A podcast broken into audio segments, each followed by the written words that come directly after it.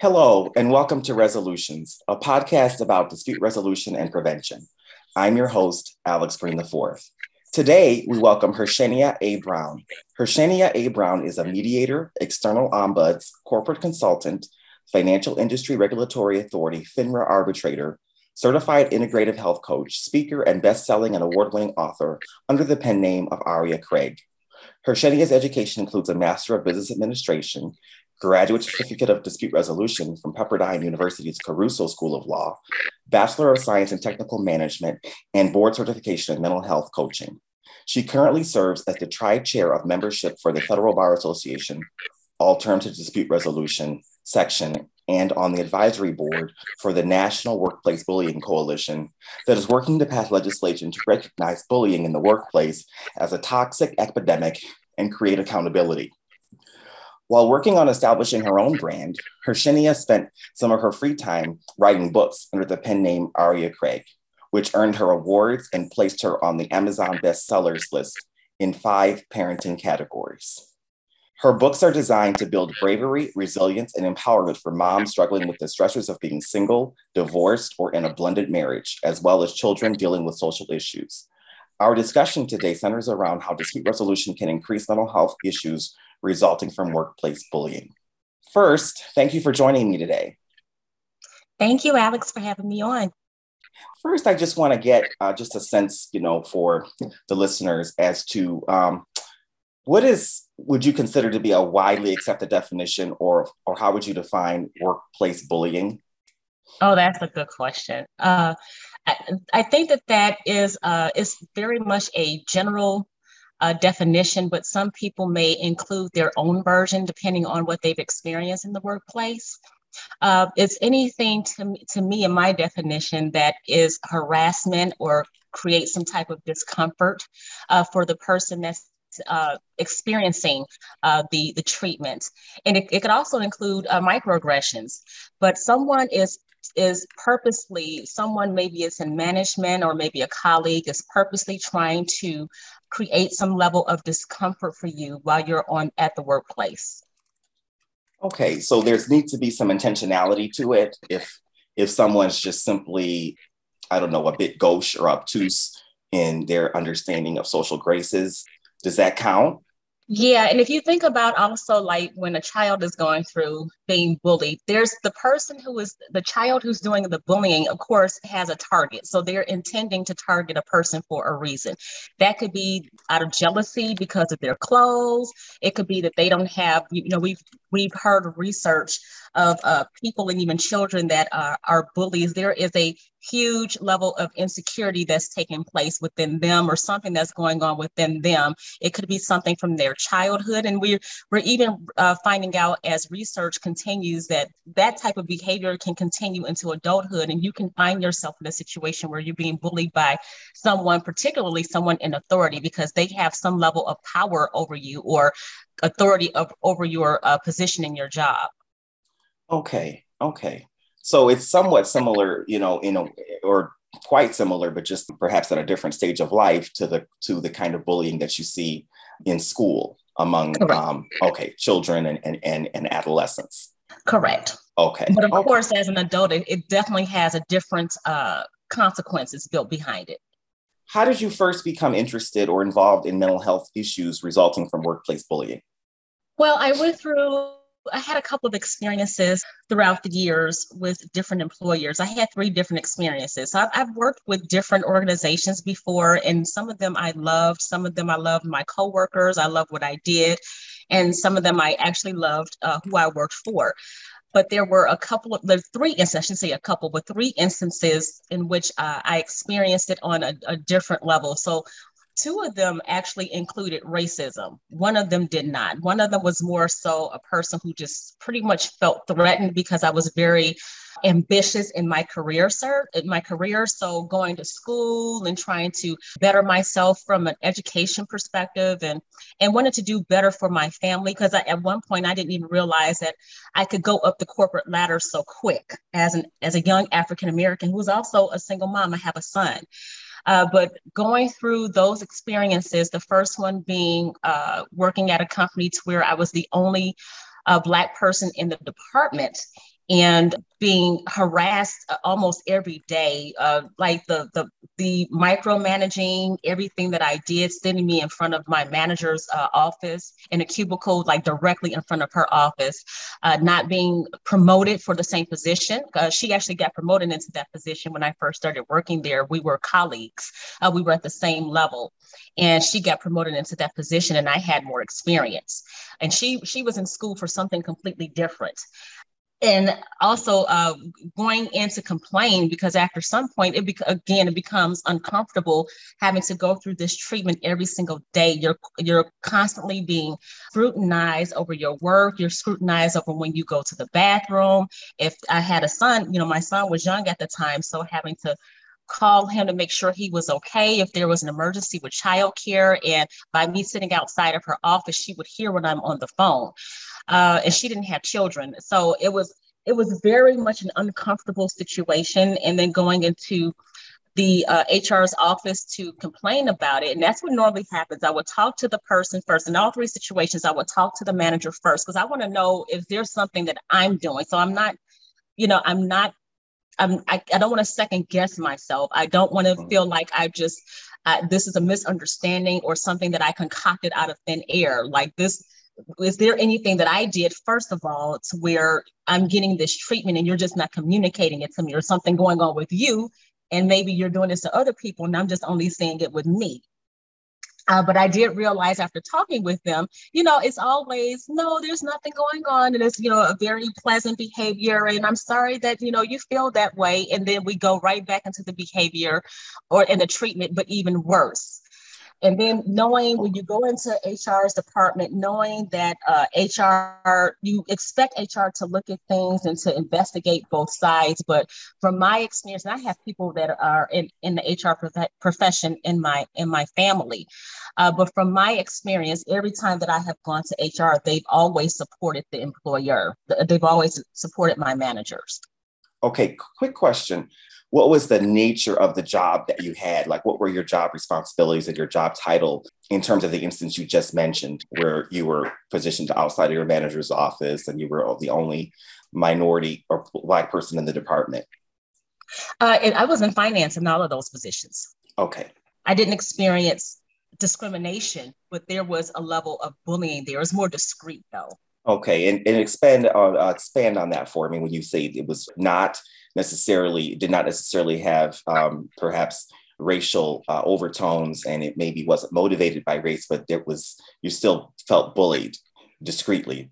Um, describe how that how that was that one was a very unique situation. So when I started working there, and I'll just go over very briefly, when I started working there, because I'm very ambitious, I actually got promoted and then I got double promoted.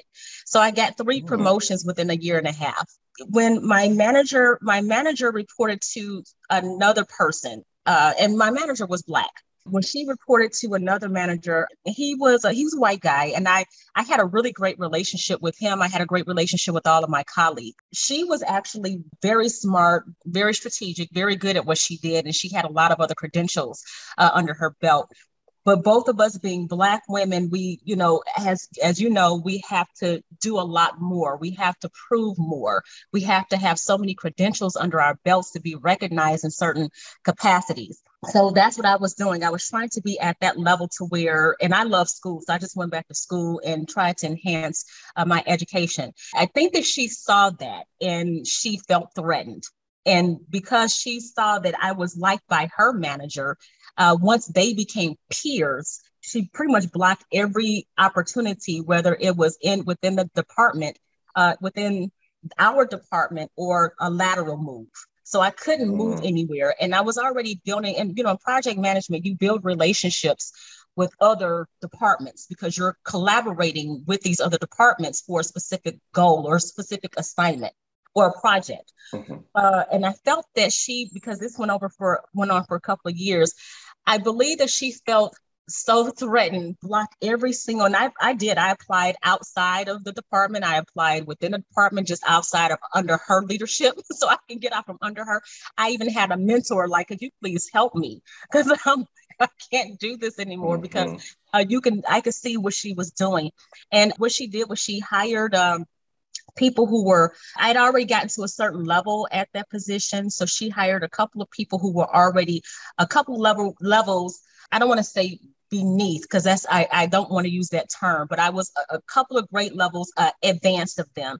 She hired them above me and even one of them who I actually helped because she didn't have a strong accounting background, I did. I kind of helped her in in some of the role, the accounting functions that we did. She hired her in the position, the same position that I was going for. And then when we had to move, we had to move to different floor.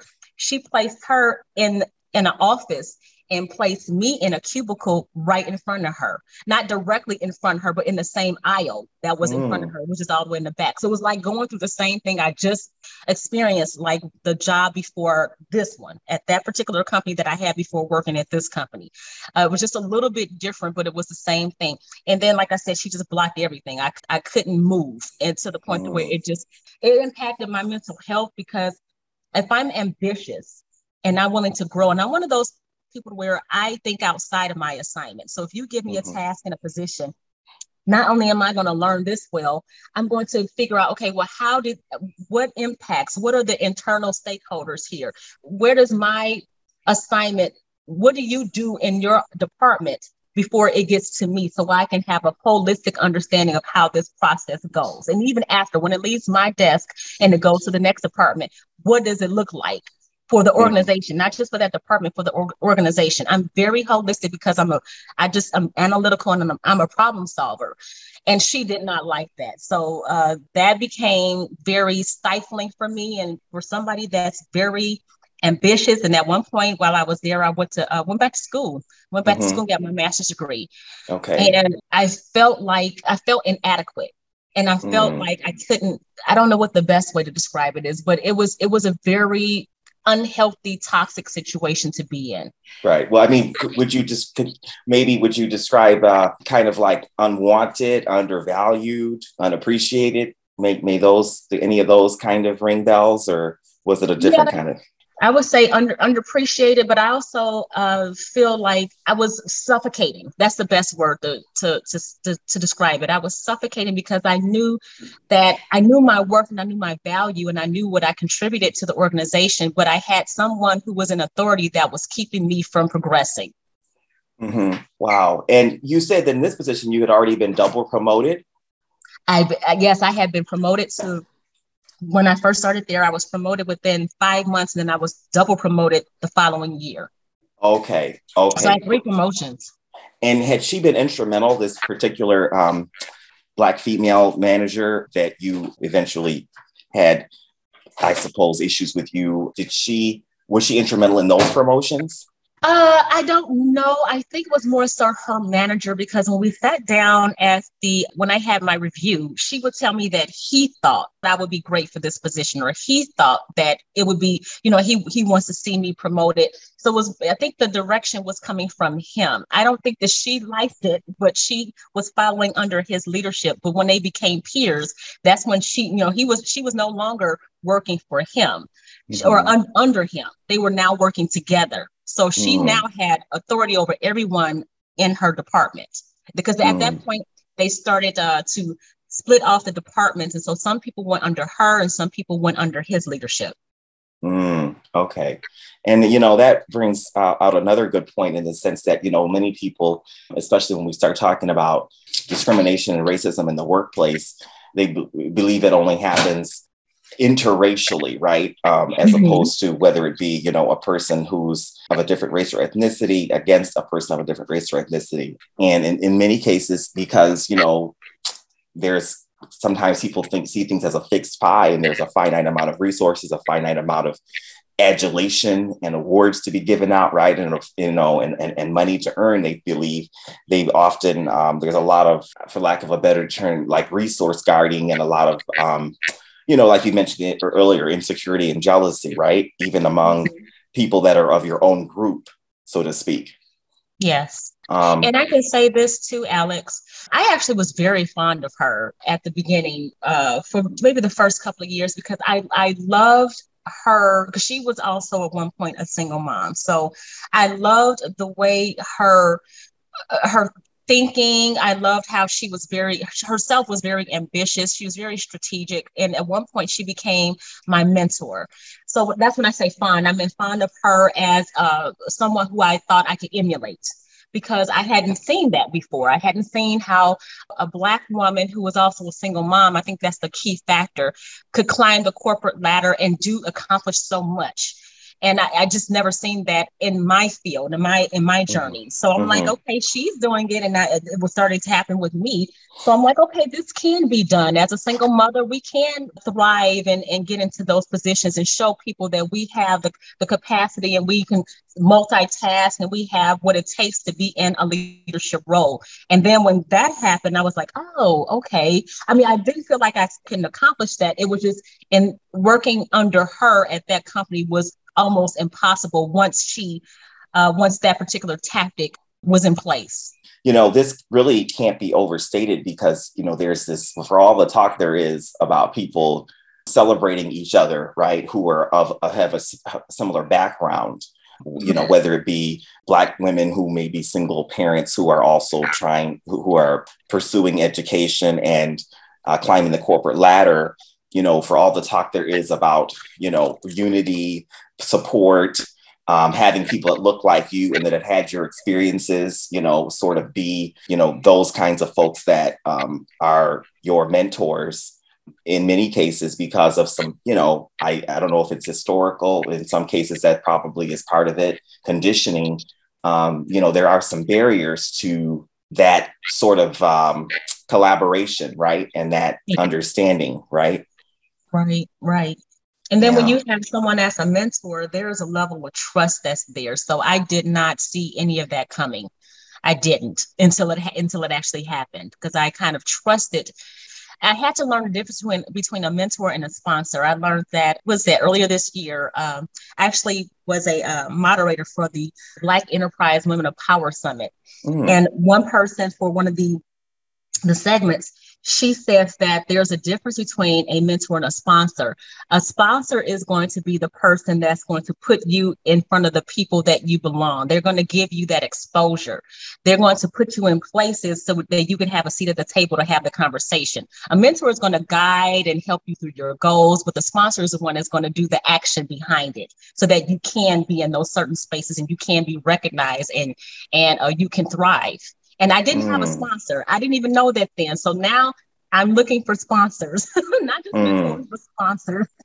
right, understood. Yeah, because I mean, I would think that both is is it can be good, right? But I suppose it depending on what you're trying, what your goal is, mm-hmm. and what you need to um, have in place to accomplish that, to you know, to achieve it, it may be more advantageous at a particular time, maybe to have you know a sponsor versus a mentor, because maybe a mentor, from the definition you gave, it sounds like that's more of a and early on where you're more in the infancy maybe of what you're of what you want to do in, with your career or your ultimate goal. But a spot you know a sponsor is perhaps when you're really you, have settled on a pursuit or you've settled on you know a focus but you're really looking to grow in that role and grow as a practitioner or a professional.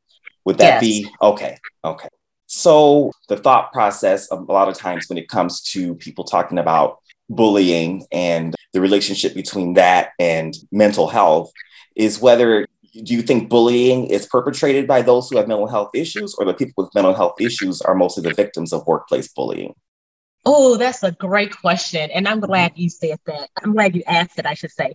I guess it depends. I can tell you that bullying can impact a person's mental health. The person that's going through the bullying, the person that's the recipient of it, it can definitely impact your your spiritual well-being your mental well-being. You start to question things about yourself. And when you're going through issues i shouldn't say issues but when you're having these mental these mental situations like anxiety and depression people I, I don't know if people understand that that could very much cause physical issues. And it can also cause spiritual health like you, your whole everything your whole being is out of balance. You're questioning things about yourself. And you know, we all know that anxiety has its own symptoms. Uh, depression has its own symptoms. It could throw off your cortisol levels. You're in fight or flight mode. Uh, your adrenal glands go out of dysfunction. Your adrenal functioning can be dysfunctional at that point. The signals to your brain can be imbalanced.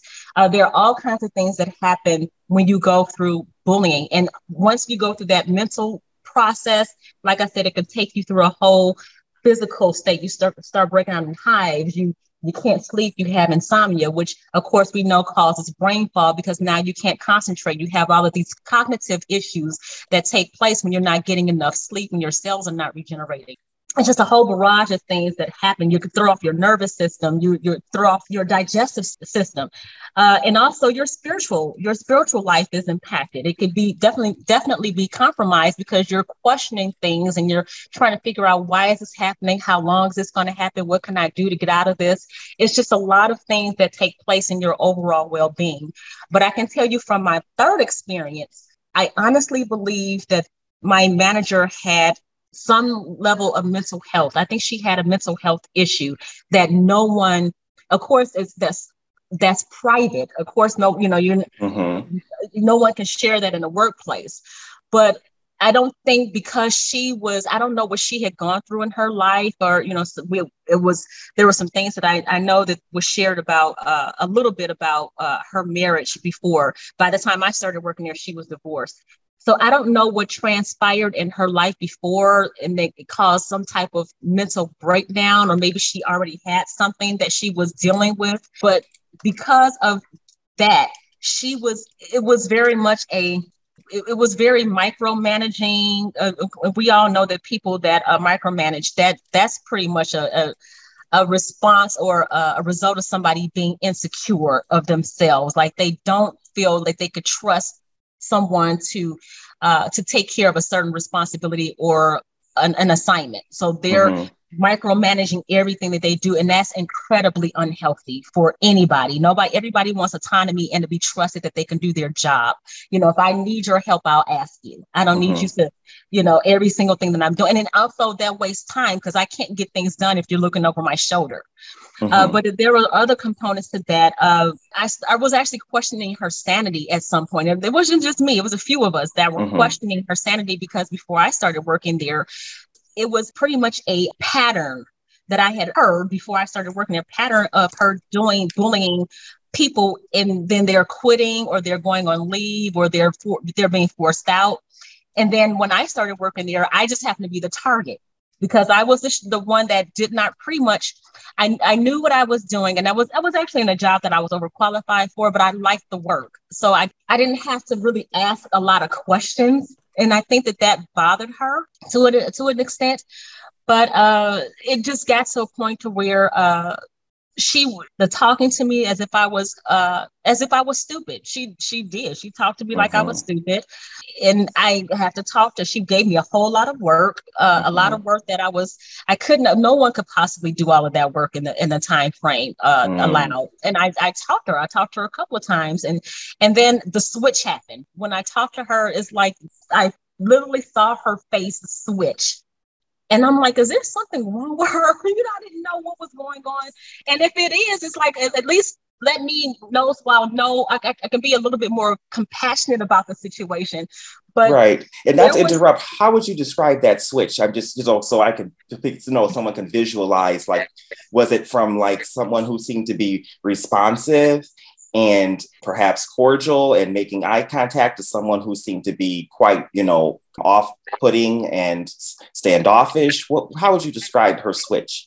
I wouldn't say standoffish. I would definitely definitely say uh, off-putting. And by this point, the way she was looking at me was almost like I, I hate to say this because she I'm, I'm black, she was white, so she looked at it's like she switched like you know do what I tell you to do mm. like almost like um, stay in your place, stay in your mm-hmm. place. I'm telling mm-hmm. you to do this, and this is what you need. Even if she was wrong, mm-hmm. it was like stay in your place.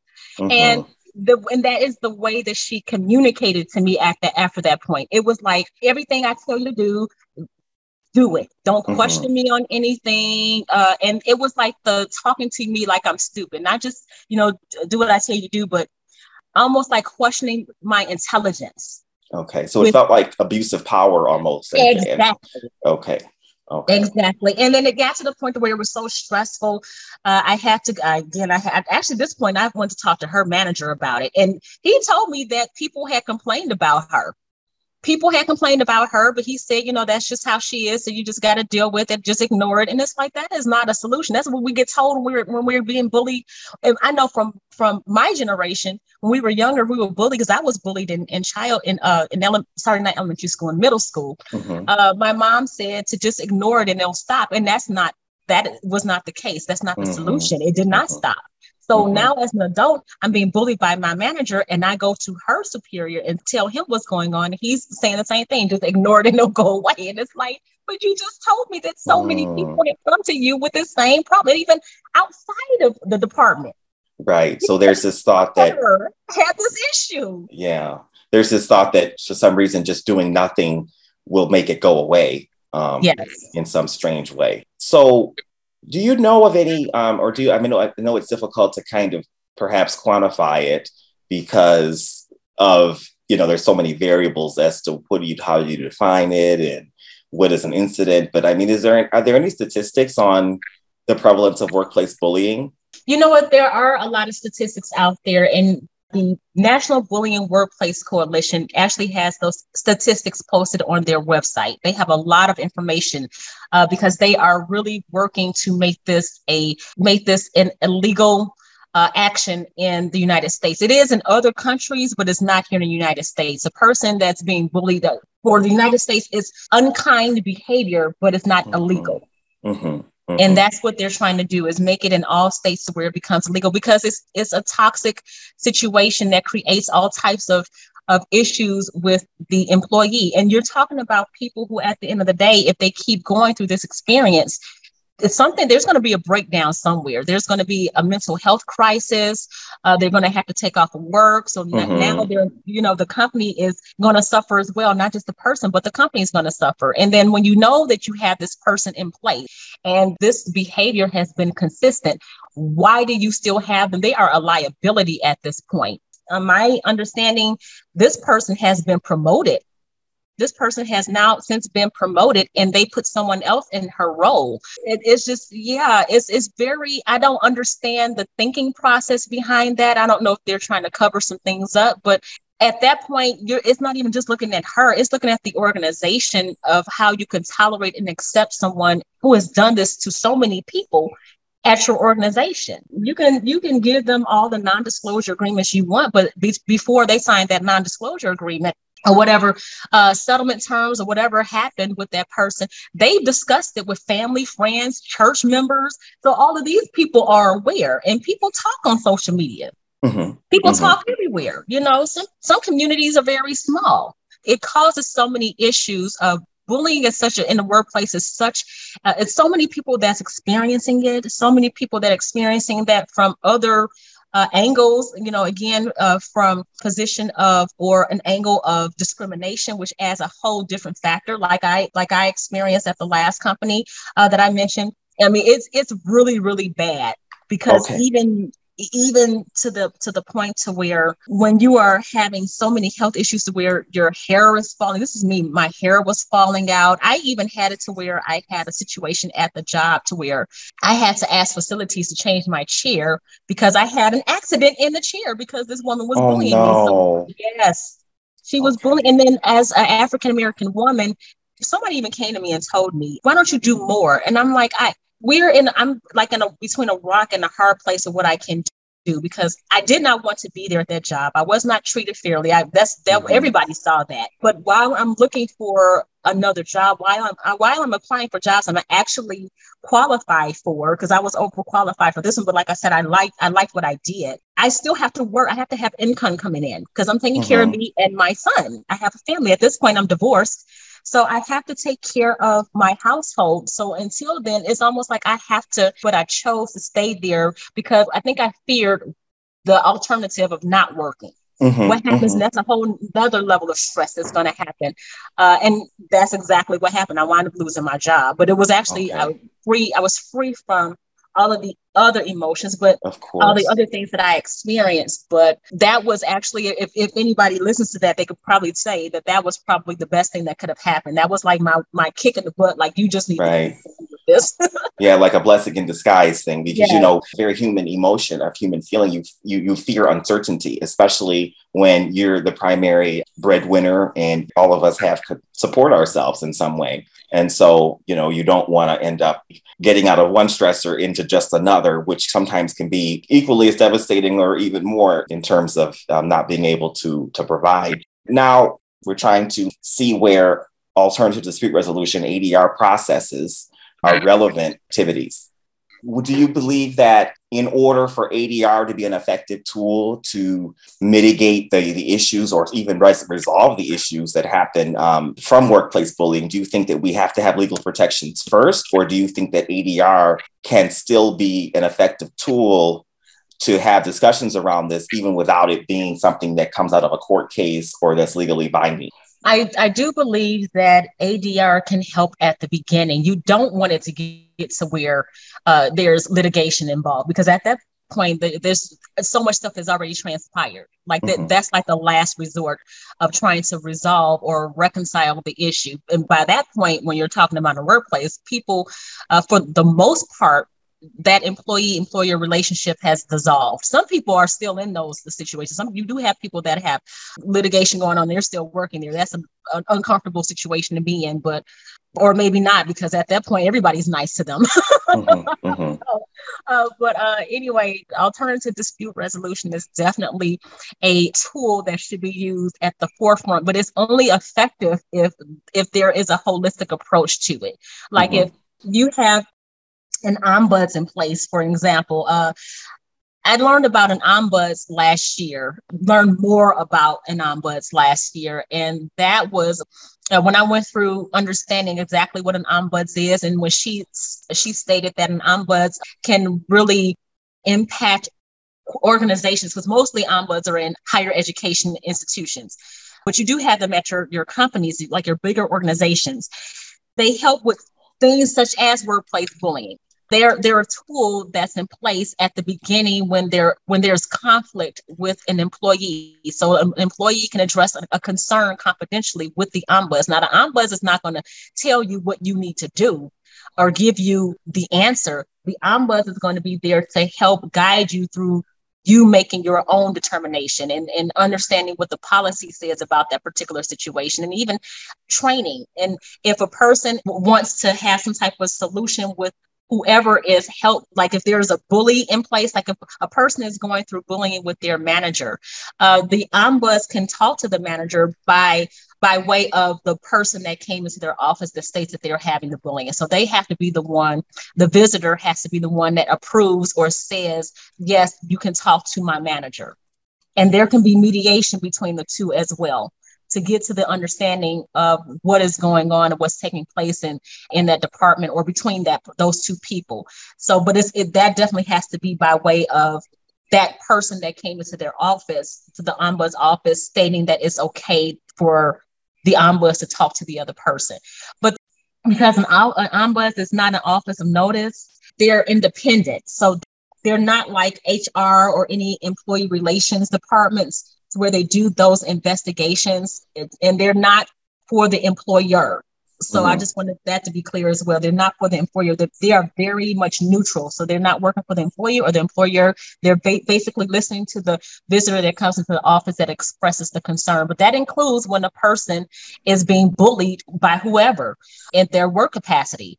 If the organization takes the time, and then the ombuds also creates a report, an annual report of all the people that come into their office and they don't they, there's no identifying information so you don't know who that person is but it's mm-hmm. basically addressing the reason why they came into the office so if you have a huge chunk of people if you create a pie chart or some type of graph off of all the reasons why these people or these visitors came into the office what their concerns were and you break it down break it down by the percentage or whatever if you have a huge percentage of people that came to the office because they were being bullied, then that is a cause for concern. They will create this report along with some some strategies or some some uh, suggestions for resolution to the highest level of of leadership of the organization, and hopefully leadership will take a look at that and figure out what they need to change, make some policy changes, uh, implement some uh, corrective action, enforce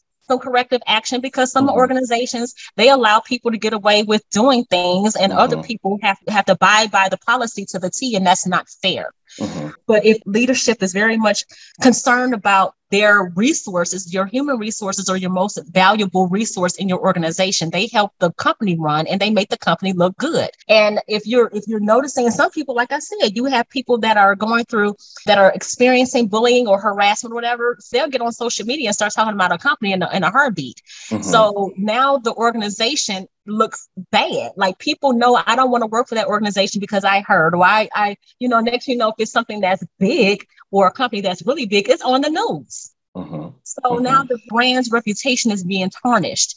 So if right. it's an organization that really takes to heart what are these systemic issues, internal issues that we're having, and these internal issues actually can can make their way or transition into external issues with their customers mm-hmm. so it's, it's a holistic approach if an organization is looking at it from that perspective nothing is perfect you can't every single thing but there are things that are physical fixable and mm-hmm. then you if you don't know what to do then bring in a consultant to help you figure out what can we do to mitigate these issues so that we don't keep having these problems and that could be getting rid of the person or people that are causing the issues because mm-hmm. they are the liability. Absolutely, absolutely. And then, of course, the million dollar question, pun intended, because you mentioned something about an ombudsman or an ombudsperson being independent. So I know that in a governmental context, in you know municipalities and a federal agencies, state agencies, they often they have them. Often that's paid through taxpayer dollars or other types of grants, maybe private philanthropy in certain cases. But what ideas might you have, or what do you think have you seen in practice that will incentivize organizations uh, of any size to invest in an ombudsman or to investigate how to have some type of independent dispute resolver or interventionist? Well, I think that if they go and, and look and do some research on the problems, and I just want to be clear that there are different types of ombuds mm-hmm. because you do have ombuds, and I can't remember, I, I, I don't quote me on this. I think it's the classical ombuds that they do that uh, work for like maybe governmental agencies that they can do investigations. So you do have a certain type of ombuds person to they have them. They they're different types that can do different things. Mm-hmm. But your organizational ombuds is they're not supposed to do any investigation for those organizations, whether it's an organization, a mid-sized organization, a small one, a large, or even governmental agency that really need to, and for, for the most part, they they probably already have an ombuds in place, uh, mm-hmm. governmental agency. For those that need, like the organizations that really need to take a look at the uh, concerns and the issues that they've had. If they go to their legal department and their HR departments and say, listen, you know, if they don't already have an ombuds in place, how much money are we losing here due to all of this conflict? Like how many how much money are we are we losing to uh, to have or hire? They may even have inside counsel already as a part of their team. Uh, mm-hmm. they might and those inside counsel might actually collaborate with outside external uh, law firms to help them with cases. How much money are we losing in litigation? How much money did we pay out to somebody in a settlement and why? What issues were there that that we missed or that we don't know or that was happening. And you do have some organizations that do know. They just choose to throw money at the problem because mm-hmm, they know that mm-hmm. they can. They could just, you know, get a give it to their outside counsel and they'll take care, care of it and then they just go on about their daily business, which is not healthy either. mm-hmm, mm-hmm. like why are you throwing money at a problem that you can fix? Right. And another factor or metric to look at is attrition and turnover, uh, correct? Yes. That is true. Yes, yes. Not just that, not even just attrition and turnover, but let's go a step backwards and see who we have in place in our uh, that's hiring during the hiring process for like through HR because you do now ombuds probably wouldn't have a, a know anything about this because ombuds would uh, work with an employee that's already established for the organization. Uh, but if an employee is in HR and they are possibly uh, there's some bias in their level of uh, of applications, people who are applying for a specific job, like their names or their location, because we have heard of organizations doing that. Like someone, and you might have somebody in HR that doesn't even know that someone is being uh, is being uh, rejected because somebody at the first level that's looking at the application is biased because of those terms or those that their name or their location or something like that. But you definitely need to get to the bottom of it by looking, like you said, certain metrics of activity, like you said, attrition or or somebody is taking off. Let's look and see, you know, all of these people that are taking off due to um, wellness, some type of wellness mm-hmm, concern. Mm-hmm uh, they're on uh, short-term leave. You don't know some of those reasons. You don't know why, but you can do some investigation to see was there an issue prior to them taking off? What was the communication between them and their manager?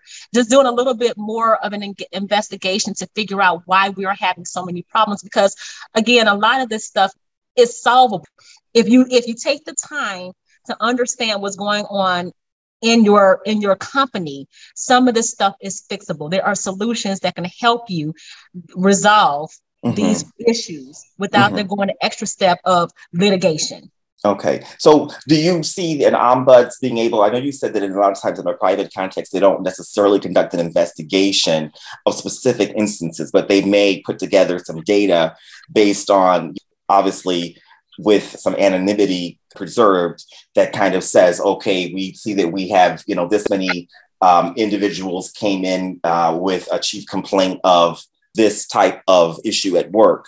Is there a way that the ombuds could perhaps suggest, let's just say if the if the employee or the contractor or someone is, is, is amenable to it, do you see a way where they could go directly to the people, maybe if it's just maybe one person and another to suggest a mediation? Or anything like that? Or is that not something that an ombuds might do?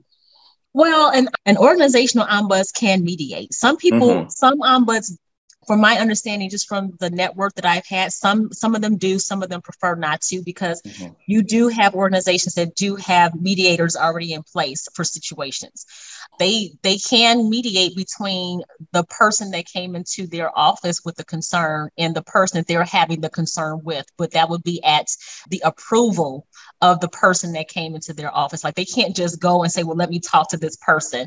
It has to be to where they get the approval and the okay of the person that came into their office and say yes you can't talk to the other person i'm having the issue with. And or yes we will mediate. And of course with any mediation by me being a mediator myself you have to agree to mediate under those mm-hmm. terms and hopefully come to a solution. And maybe work with hr to if there is some type of written solution that it be put added to the person's personnel file so there's some accountability for what was decided right? Well everything that the ombuds does is confidential so oh, if that no. if that person, if the person is the visitor and he or she goes to HR at that point, they might feel like, okay, well, this didn't resolve anything because I'm still having this issue, so I'm going to have to go to the next step. There oh, are like the okay. ombuds will work with the visitor to tell them these are some options that you have, but the the ombuds is not going to make the decision for that visitor. Got it. Okay. Okay. And so, then you don't want the ombuds to, to tell the HR because that means that that HR knows that the ombuds that that visitor came in to visit with them, unless the visitor specifically said so. That yes, you can go to HR, but that's not an area that, from my understanding, ombuds touch. Like we can collaborate with HR to understand what are some policies or what are some some rules. Even mm-hmm. even departments have their own own policies. Mm-hmm. So you can understand the organizational policies and then you can get drilled down to the departmental departmental policies uh, mm-hmm. to help that person, the visitor, come in to have an understanding of what their concern is. Like, say, if it's something related to taking time off, or whether the rules are coming in late, mm-hmm. or you know, my manager, you know, I came in late, my manager is threatening to write me up, and that's a concern. Well, these are the policies, and what are you experiencing? But if the if the visitor wants to go and take that step to go to HR and file a complaint, that will be the visitor. The ombuds will not file that complaint or anything like that for that visitor. Okay. Okay. So really, the ombuds really is kind of like a first line, early kind of interventionist or you know participant in this process. But of course, you know it's uh, confidential, it's anonymous, and it, it does take some of the pressure off some of the people who some of the reporters, you know, people who are experiencing these things because they understand that, you know, they won't necessarily be a record of everything that eh, to be shared with HR. There won't be an investigation. There's no binding findings to these things that, you know, that people are required to adhere to and things of that nature. So to some extent, maybe people would be more willing to this kind of uh, intervention with the understanding that there wouldn't be such consequence, such devastating consequences, or right? Yes, yes, okay. that is that is correct. And ombuds okay. don't even keep records. Like once the problem is resolved or that person is not coming into their office with that issue, they don't even keep those records. Like they're the ombuds is so confidential that nobody in the organization should even know that uh, who that person is as a visitor that came to see them. If a visitor says, I want you to go to human resources, the ombuds probably is not going to do that. Even though they get the permission from the visitor, ombuds is probably not going to do that. The, the visitor needs to go if that's what their next level of resolution is, if that's what they feel like they need to do to get something resolved. Mm-hmm. If they want to go there to file the complaint, then they can. That's mm-hmm. going to be when I say they, I mean the visitor. The visitor mm-hmm. can do that, but the mm-hmm. ombuds is not going to go and talk to HR and file the complaint on their behalf. That's not what they're going to do. Okay, okay, understood. And um, I'm sorry if I um, didn't uh, catch this, but you mentioned the three um, employers and three instances, you know, where you, you know, you were the victim of workplace bullying. Did you? Did any of these organizations have ombuds? I knew you were going to ask answer the question. No, they okay. did not. Okay. They did okay. not. And that's really unfortunate because they could have used one. okay. Yeah. See, so, right. Okay. So that's even more of an under, you know, so that helps you kind of understand that, you know, you can see, listen, maybe if I had had that outlet and that ability to um, have someone intervene and kind of discuss and implement some best practices around this kind of stuff and have conversations about it even that in of itself sometimes can be very helpful, right? Yes. Okay. Well, I thank you so much. This has been a very eye-opening and insightful uh, conversation, and I can tell that you have a breadth and depth of experience and knowledge about, you know, workplace bullying as it re- as it relates to mental health and how alternative dispute resolution can be a valuable tool in addressing um, these issues. And I hope that this and other discussions leads to further study in the area and implementation of best practices to facilitate a more supportive and mindful environment in the workplace for everyone. Thank you for joining me, Hershania. Thank you, Alex, for having me. I appreciate it.